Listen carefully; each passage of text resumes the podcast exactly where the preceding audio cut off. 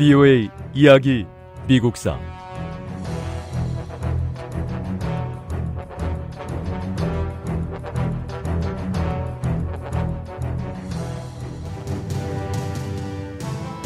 (1877년) 초 공화당의 러더포드 헤이스 후보가 제19대 미 합중국 대통령에 취임했습니다. 저는 러더포드 헤이스 대통령이 약속을 지키지 못할 거라고 생각해요. 러더포드 헤이스 대통령은 대통령직은 4년 단임으로 끝낼 거라고 선언했습니다. 대통령 임기 동안 꼭 해야 할 일이 있습니다.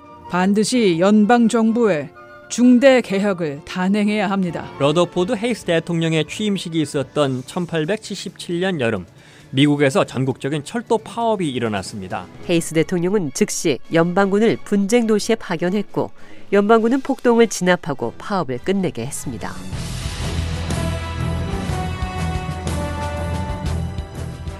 VOA 이야기 미국사 제32부 러더포드 헤이스 대통령 시대.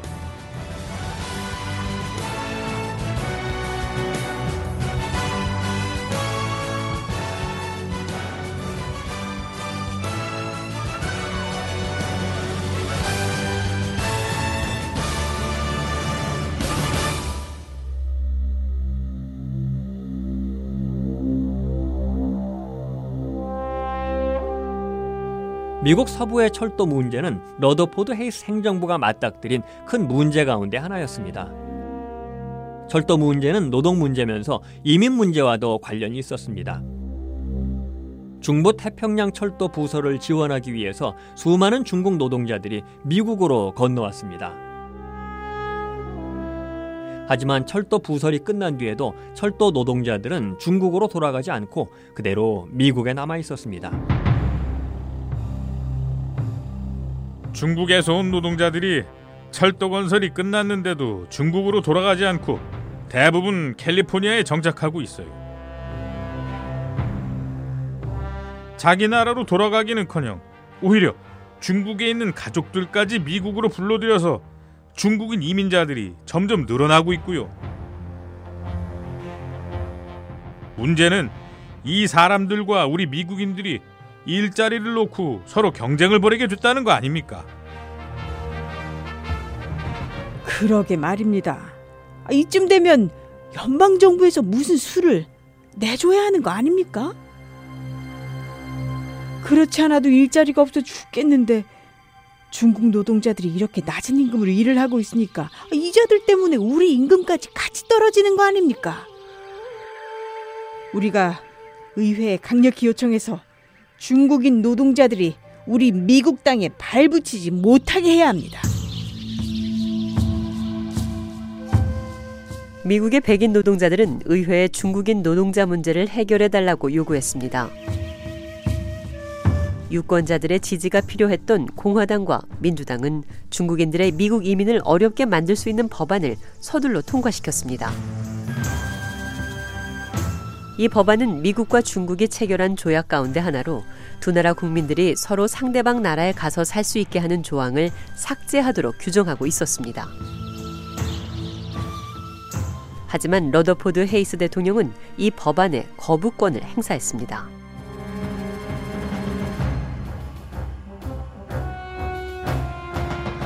미국과 중국이 서로 상대방 나라에 정착해서 살 수 있게 한 조약은 우리 미국이 먼저 제안한 겁니다. 우리 쪽에서 먼저 제안해서 만든 조약을 중국의 동의도 없이 우리가 일방적으로 없애버릴 수는 없습니다.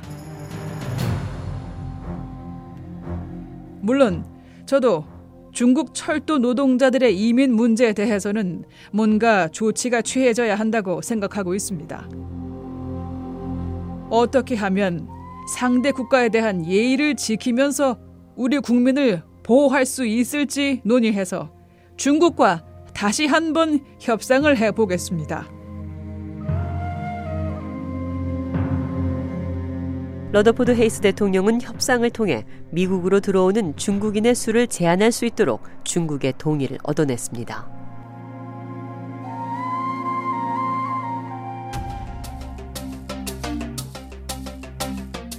앤드루 잭슨 대통령과 율리시스 그랜트 대통령 재임 시기에 의회는 대통령의 권한을 상당 부분 약화시켰습니다. 두 전직 대통령 때는 입법부와 사법부, 행정부 가운데 의회인 입법부가 가장 강력했습니다. 그 뒤를 이은 러더포드 헤이스 대통령은 재임 기간 동안 대통령 권한을 강화하기 위해서 노력했습니다.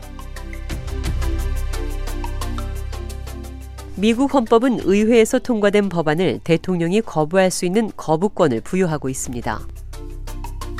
1800년대의 의회는 대통령의 거부권을 저지하기 위해 애썼습니다. 의회는 대통령의 거부권을 막기 위해 입법안에 부칙을 붙이는 방법을 이용했습니다.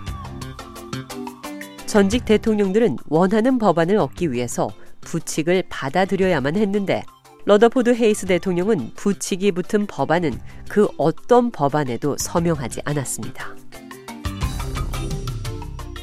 의회가 대통령의 권한을 약화시키기 위해 사용했던 부칙 방법은 러더포드 헤이스 대통령에게는 통하지 않았습니다. 의회는 헤이스 행정부 때부터 이 방법을 더 이상 사용하지 않았습니다.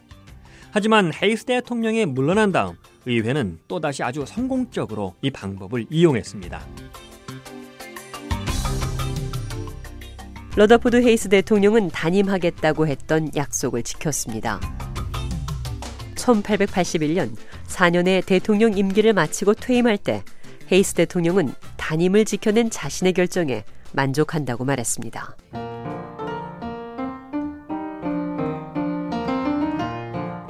저는 이 위대한 나라를 풍요롭고 행복하게 만드는 데 공헌했다고 믿고 있습니다. 무엇보다 저는 국가를 위해 봉사하면서 제가 속한 당에 봉사를 했습니다. 제가 선택한 정당을 아주 강력하고 승리를 가져오는 단합된 모습으로 바꾸는 데 성공했다고 자부하고 있습니다. 1800년대 후반의 미국은 국가 성장의 시대였고요. 새로운 영토를 확대하는 시기이기도 했습니다. 남북 전쟁이 끝나고 사람들은 땅을 얻기 위해 서부로 몰려들었습니다. 땅을 얻기 위한 대이동은 거의 40년 동안 이어졌고요. 서부는 이제 정착민들이 완전히 자리를 잡았습니다. 금광의 발견으로 캘리포니아를 향한 대이동도 시작됐습니다.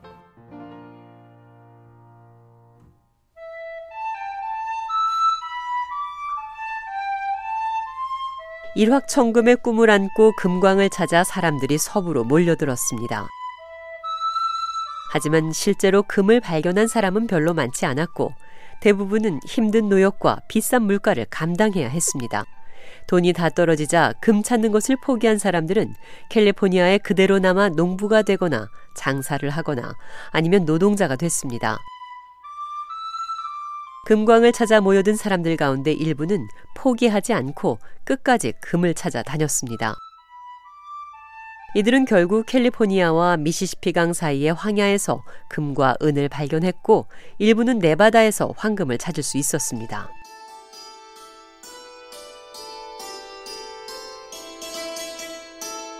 캘리포니아와 미시시피강 사이의 황야와 네바다에 이어서 아이다호, 몬태나에서도 금이 발견됐다는 소식 들으셨어요? 거기뿐 아니라 아리조나와 콜로라도, 다코타에서도 금광이 잇따라 발견됐다고 합니다. 중간에 포기하지 않고 끝까지 금을 찾아다닌 사람들은 이미 벼락부자가 돼 동부로 돌아갔다고 하니까 우리도 포기하지 말고 끝까지 버텨야 합니다. 그래서 저도 다코타로 가려고요. 금광이 발견될 때마다 동부에서 사람들이 몰려오고 있는데 다코타는 아직 조금 덜 알려진 곳이니 사람들이 더 몰려오기 전에 어서 가서 금광을 찾아봐야겠어요.